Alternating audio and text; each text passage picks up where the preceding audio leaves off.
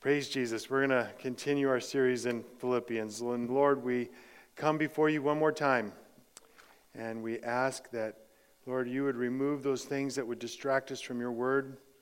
I pray that we would put our thoughts on you where they should be and opening our ears and our minds and our eyes and our hearts. Lord, let us see you as glorious. You as greater than anything and everything else. And Lord, let us turn to you, Jesus Christ, Lord of all, so that we will learn to pray. Pray for ourselves and pray for those who are near us uh, to know you better and therefore love you and trust you more. In Jesus' name, amen. Learning to garden is a process. When you first start to garden, you go to Home Depot or Lowe's and you buy a little plant and you stick it in the ground and you think, Yay, I'm going to get some tomatoes. Then, as you get a little bit better, you learn by trial and error and how much water to give, how much uh, fertilizer that it needs. And then, as you're doing this, you start to ask for advice and you start to think about, well, what plants belong in the sun? What plants belong in the shade? Where should I space these plants? Being the yellow thumbed son of a solidly darkly green thumbed father, I have realized that there's a lot I just don't know. Well, of course, there's lots of things that we don't know. It is still a mystery how life comes from a little dead seed. PhDs are of every conceivable form are handed out for agriculture every year. And scientists still, when they get down to it, we know how to steward life, but we can't create it. This is why seeds sprouting must in the end always be a mystery because we don't know how to take inanimate objects and make them live. the metamorphosis of a dead acorn, for example, into a living oak must be by the hand of the Almighty Life Himself. And this personal creator God of the universe uses our little hands to shape as I said, to steward this life. Likewise, this same pattern is true in the life that comes after the second birth. As God the Father breathed life into dirt, becoming the first man, so he also breathes life into those whom he wishes to live. We are the dry bones that are clothed with flesh in the valley.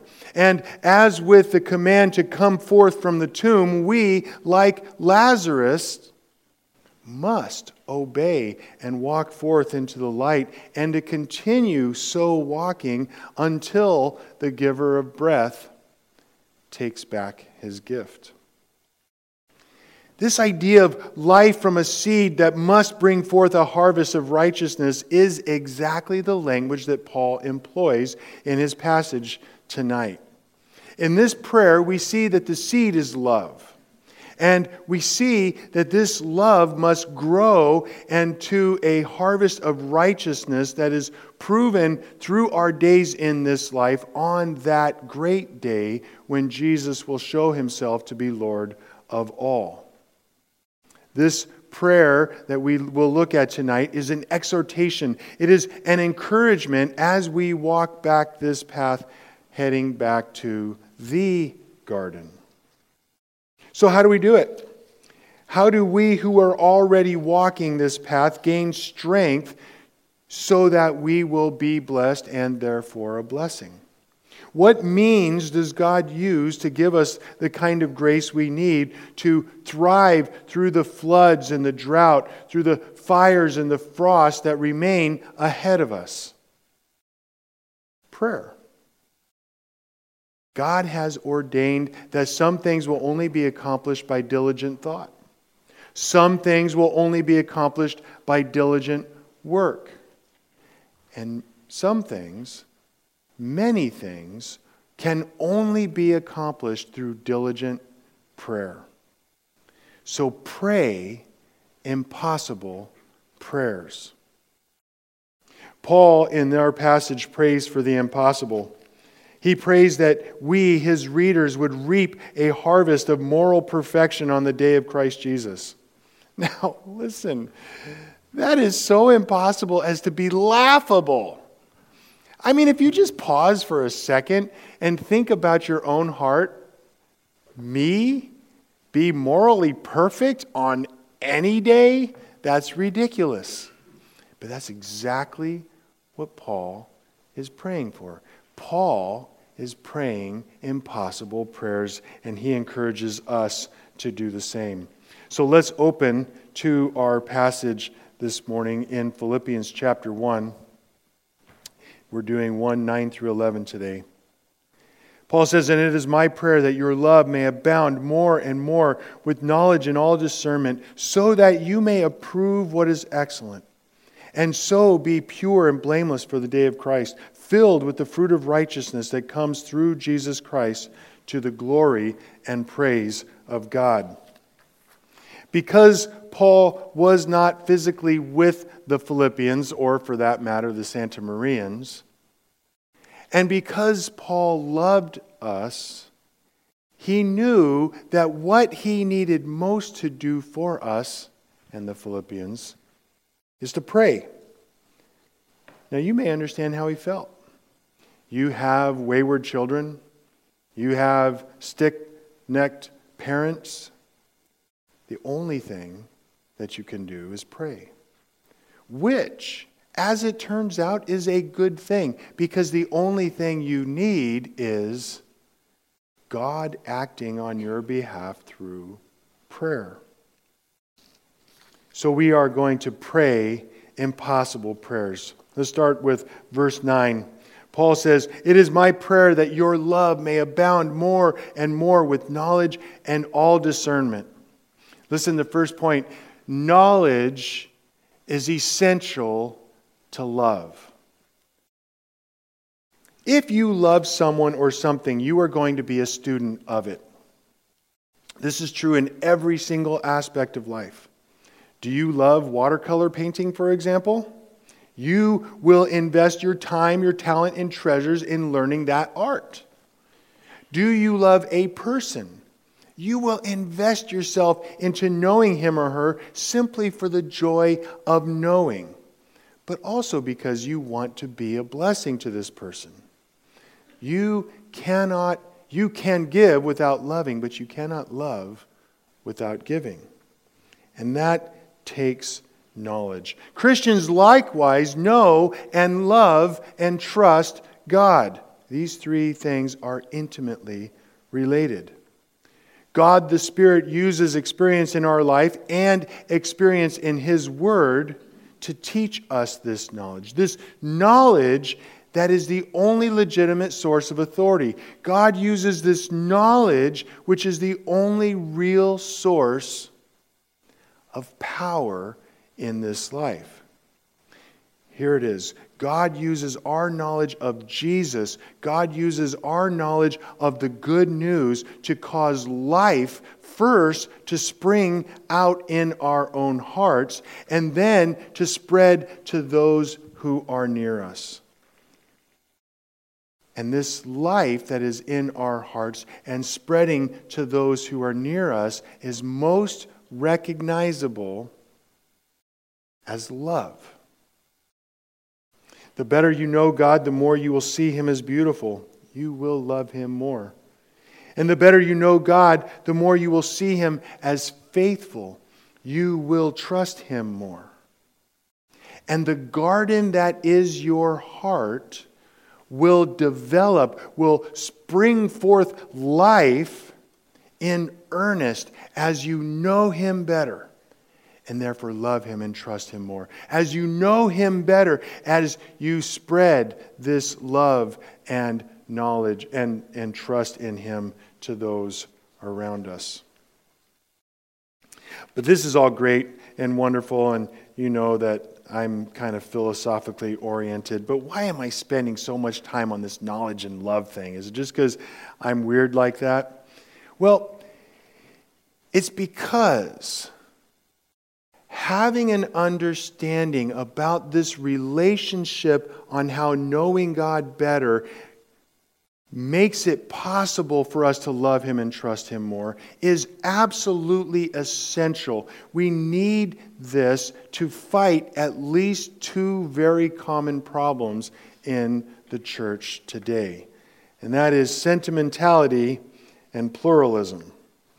Now, sentimentality is in general a fault of those of us who call ourselves conservative Christians.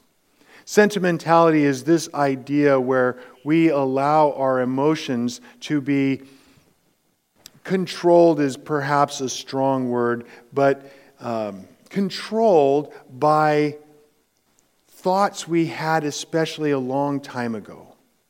And especially when we base these emotions on the past, not really discerning whether those emotions are right or not.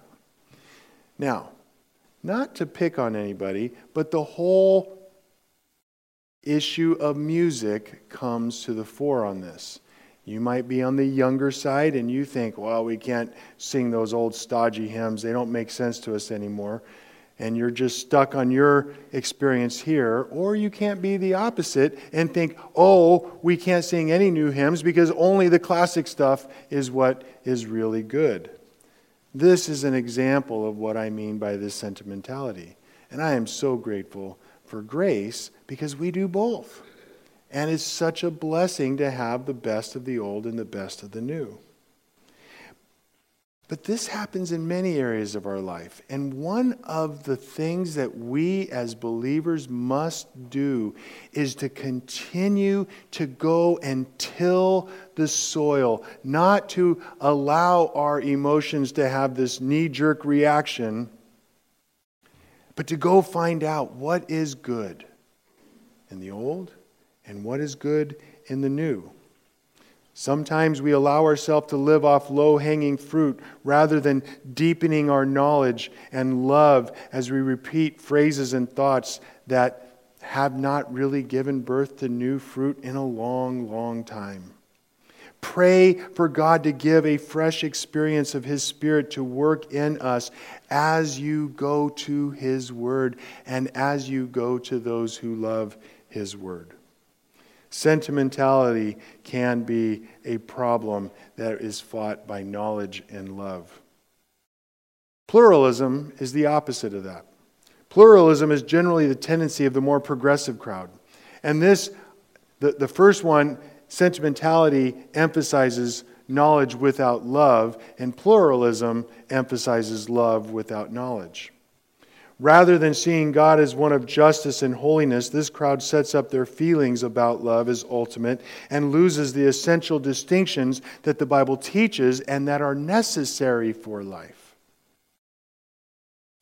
Now, we all have our flavor of sin. Doesn't matter what decade you were born in. And so we must all exercise growth in knowledge and depth of love so that we, with compassion, can come together and love each other and help each other to know God better and therefore love Him and trust Him more. So, pray for impossible. Pray impossible prayers. Pray that your heart would be changed as God would have it, and pray that the hearts of those who are near you would be changed as well. Pray impossible prayers. And Paul continues, he prays that their love may abound more and more, so that we may approve what is excellent, and so be pure and blameless. What's going on here is Paul is praying, may your love grow in the soil of your heart. May love grow, develop in your heart. Now, I want to point out something that's going on in this verse here that we normally don't think of. Love as we talk about it in the New Testament is normally an end. We need to, we need to become more loving. We read 1 Corinthians 13 and we talked about how when we are patient with somebody, we are demonstrating love to them. But what I want to show here is Paul is using love as a means to an end. Hang with me here. The purpose of love in verse 9 is that we will discern or approve what is excellent. And this purpose of discerning or approving what is excellent is so that you will then be pure and blameless. The point of our loving in this case is to aim at the end of an impossible harvest. I mean, let's just be honest with each other just for a second. How many of you consider yourself pure and blameless right now? Hmm, me neither. But as this love is growing more and more, what Paul is saying here is this impossible event. On that day, we will, by the grace of God, be pure and blameless. The point of our loving us now is that God will be at work in us, and that what is impossible now will be ours on the day of Christ.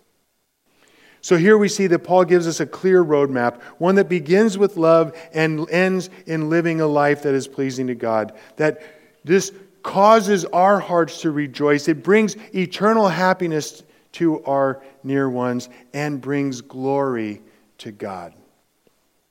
Not a bad harvest, is it? I want to point out something else. And that is that the approve here in verse 10 doesn't mean that you get to have a choice. Hmm, let's see, I'll have a little bit of this and a little bit of that. What is going on here? Approve is this moral aspect of knowledge.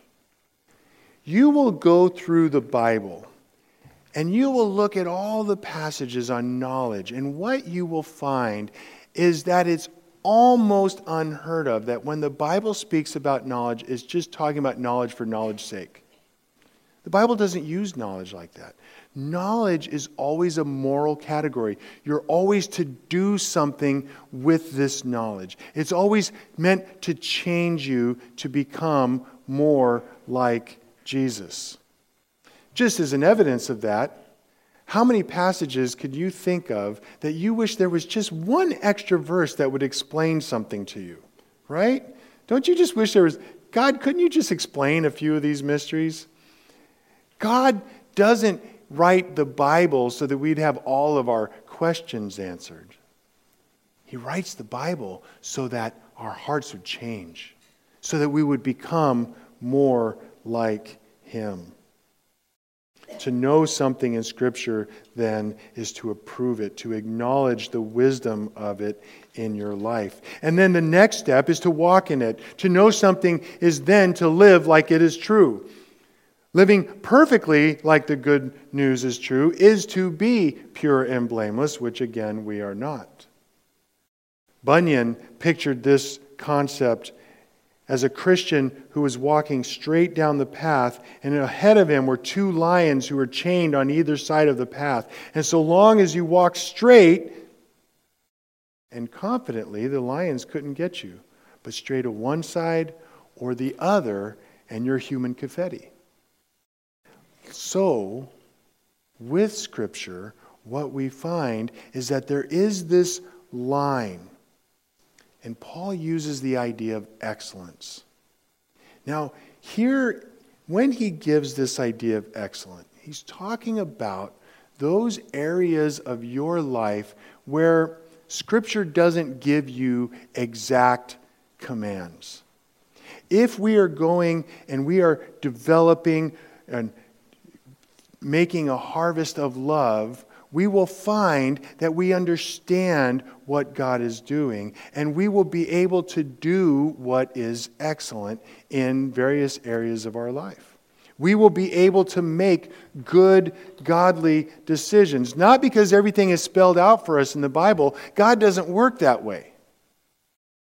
Instead, He gives us His Word, He gives us His Spirit, and He gives us people who can walk alongside of us helping us understand how to pull out the weeds in our garden and see the path that He has for us to walk.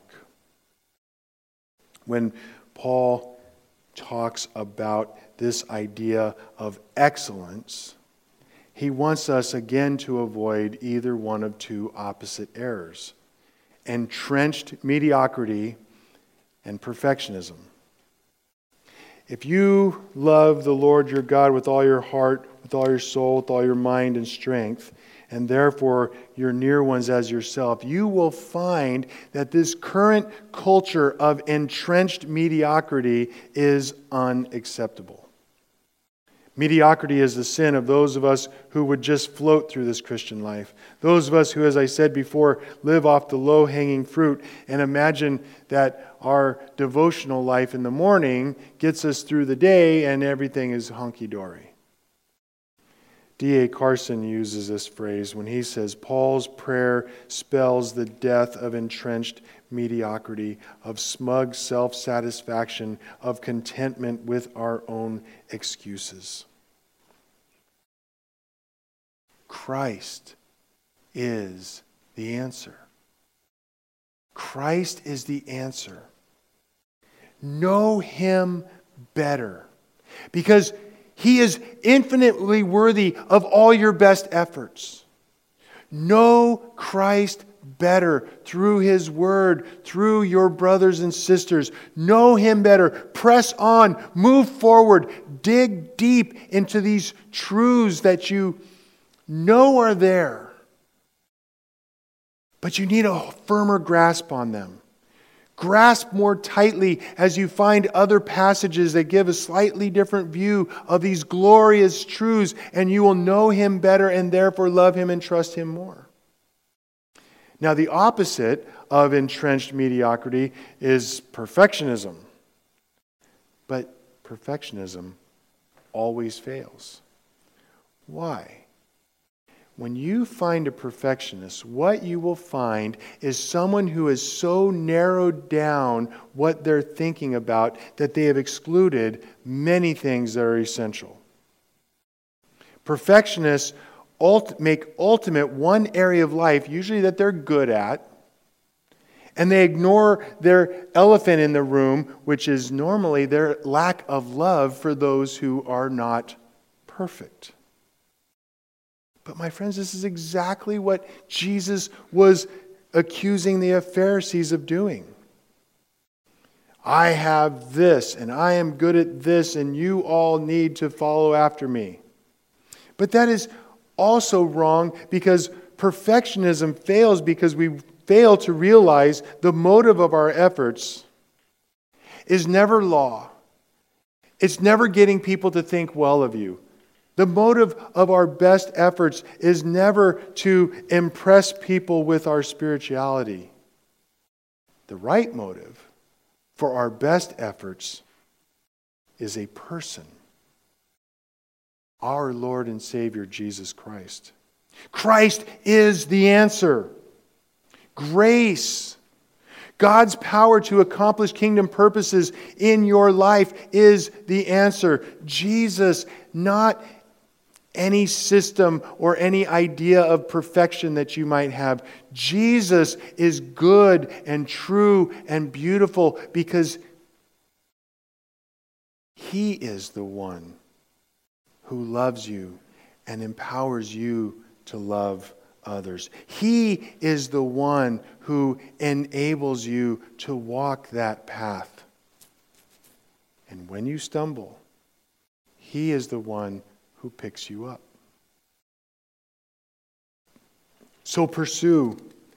Pursue excellence based on knowledge of God and His Word. And you pursue this knowledge by loving those who are near you, by loving God and His Word. And this excellence, not perfection and definitely not mediocrity, will be the ripening of love in your heart that will enable you then to pray impossible prayers. And this excellence itself will be a fruit, will bear fruit in a life of righteousness. This is what we find in verse 11. Paul says, We praise that our love may abound more and more, so that we may approve what is excellent, and so be pure and blameless, filled with the fruit of righteousness that comes through Jesus Christ to the glory and praise of God. Listen, love must, by necessity, not because he's commanding us, but love must produce a harvest. The whole point of Paul's prayer and this seed of love in verse 9 is that God will harvest souls that are pure and blameless. Now, Paul doesn't get into the mechanics of all that. We know from our study in Romans last year that what is happening is he is fully sanctifying us. He is making us like him because we are in Christ. He's not talking about that in this passage. Instead, what we find is that we are awaiting the harvest that is to come. And while we are waiting, we are not idle. We are not sitting back twiddling our thumbs. Instead, we experience God the Spirit working in us, grace working in us. Grace works in us by empowering the love in our hearts to grow more and more, loving the neighbor who desperately needs Jesus. Loving our friend that we're tempted to ignore because we're wanting to watch football. Grace works in us by empowering love. Then grace works through us by equipping us to approve or to recognize what is excellent so that we may do it. Have you ever thought that one of the reasons you might struggle with certain doctrines in Scripture is because you are being disobedient in an area that God wants you to be obedient in? That He's been talking to you about? But I don't, I don't want to. I don't want to deal with that right now, God. I want to deal with this deep theological question. Well, maybe you're not getting this deep theological question because you've got this secret sin stashed in your closet. So, grace works through us to equip us to approve and recognize what is excellent and put that which isn't away. Then grace also works for us. Grace works in us, grace works through us, and grace works for us by filling us with the fruit of righteousness as we trust Jesus. You know, it, it's a funny truth of life. You ever go through life and something happens and you accidentally did the right thing? Has that ever, ever happened to anybody? It's like, man, if I had been working in the flesh right now, right at that moment, I would have said something really stupid. Am I the only one who's ever done that? And you're like, oh, that, that came out well. Yeah. Let me break my arm patting my back. Praise Jesus when that happens. Seriously, stop. Praise Jesus. Thank you that I did not get a foot shaped mouth just right then, Jesus. God works for us by filling us with the fruit of righteousness. I want to re emphasize God gives the growth. God causes the seed to sprout. God is the one who makes this garden a lush, wonderful place. God's power to accomplish kingdom purposes. Grace is what is responsible. And so, therefore, God is the one who gets the glory. And it is God's grace, God's power to accomplish kingdom purposes in us and through us and for us that makes us the responsible gardeners of the seed that God the Spirit gave. And being these gardeners will require labor, and it will require laboring in prayer. So pray impossible prayers. Pray for God to save the souls around you. How many of you have ever thought, oh, that person's never going to come to Christ? Mm-hmm. Pray that your love may abound and that God will use this love and wisdom and righteousness to awaken a thirst in the hearts of those who are near you. Don't give up. Don't give up. As long as there is a heartbeat, there is hope. Pray impossible prayers. And while you're at it, pray for Bob Burtnett, my dad. But I skipped something.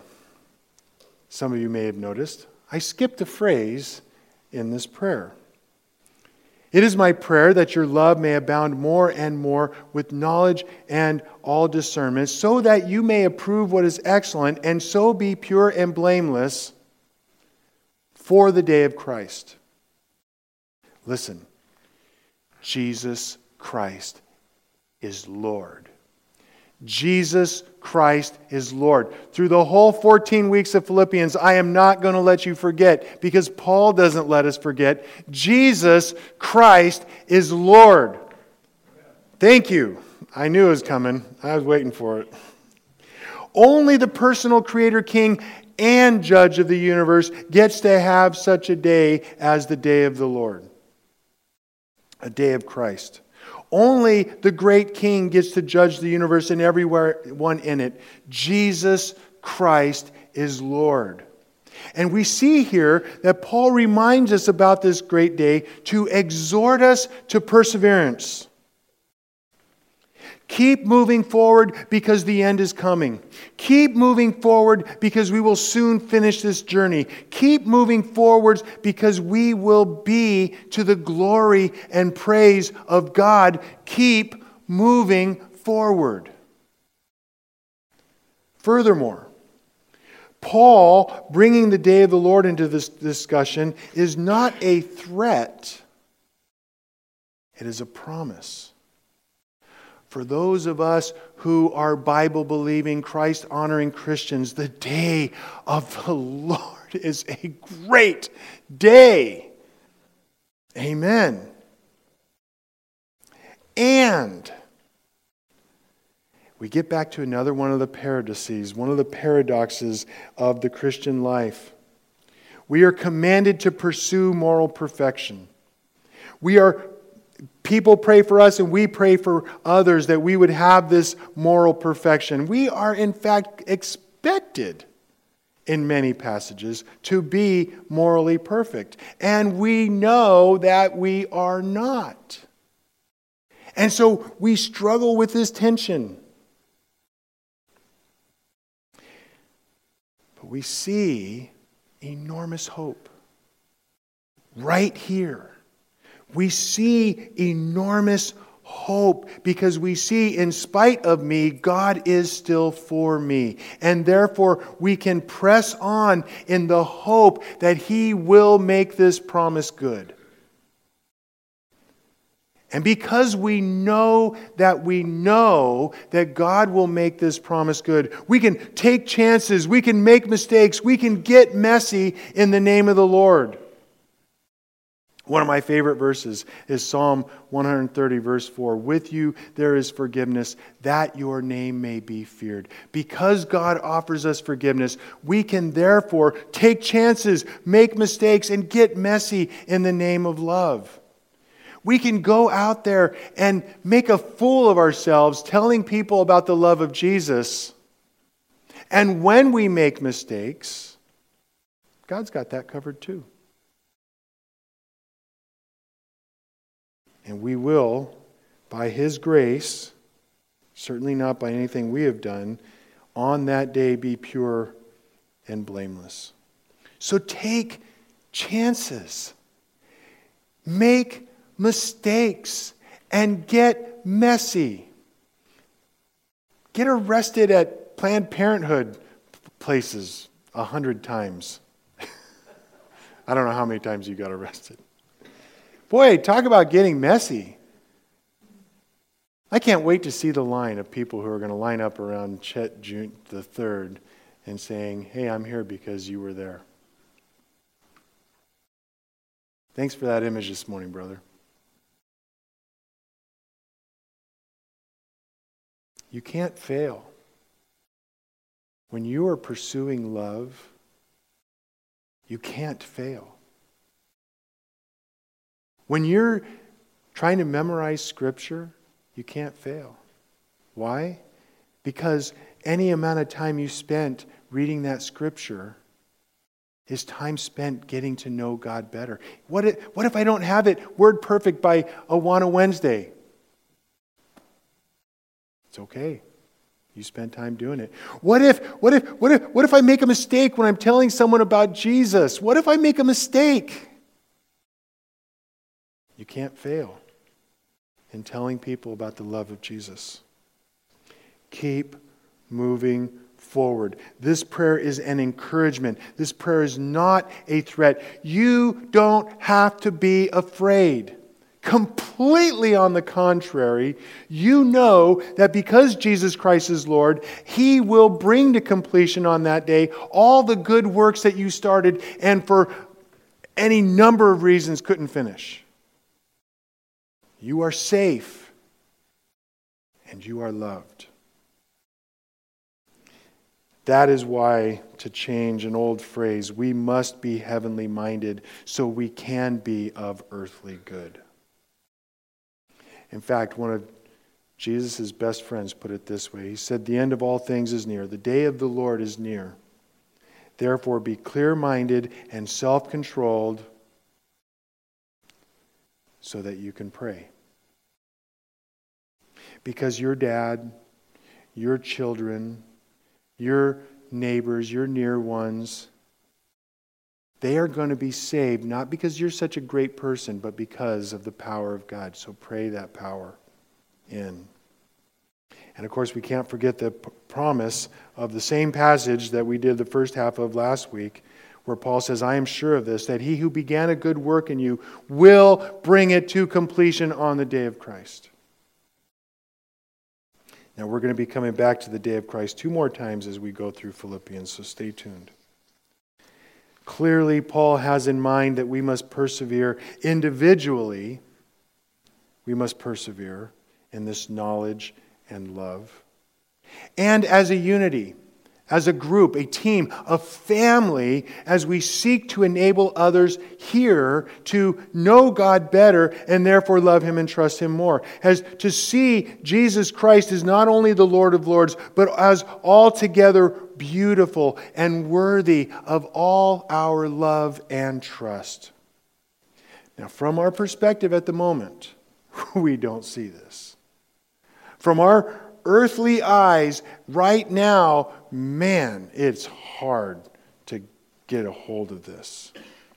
I know my sins, I know my weaknesses and faults that I keep running back to like a dog to its vomit. So, this idea that I can be morally perfect, that's impossible. Yes, so pray impossible prayers. Go to Jesus and ask Him to do what He has promised to do. Now, I love gardening. I love walking out in the garden in the summertime and picking cherry tomatoes and eating them right there. I love my berries. I love going out and finding apples and just eating them off the tree. But I am impatient. And I want the apple tree to be bearing fruit all the time. I go out to my berries and I want to see raspberry stalks growing five feet high. I am impatient. I lay down in my bed and I'm impatient with me because I see that there is fruit growing, but it's not ripe enough fast enough. And as I remember that I want to see this fruit growing, it brings me back to Jesus.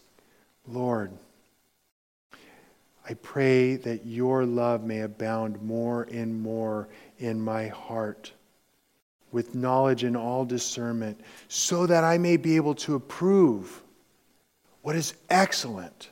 And because I am able to approve what is excellent, I will then be pure and blameless on the day of the Lord Jesus Christ.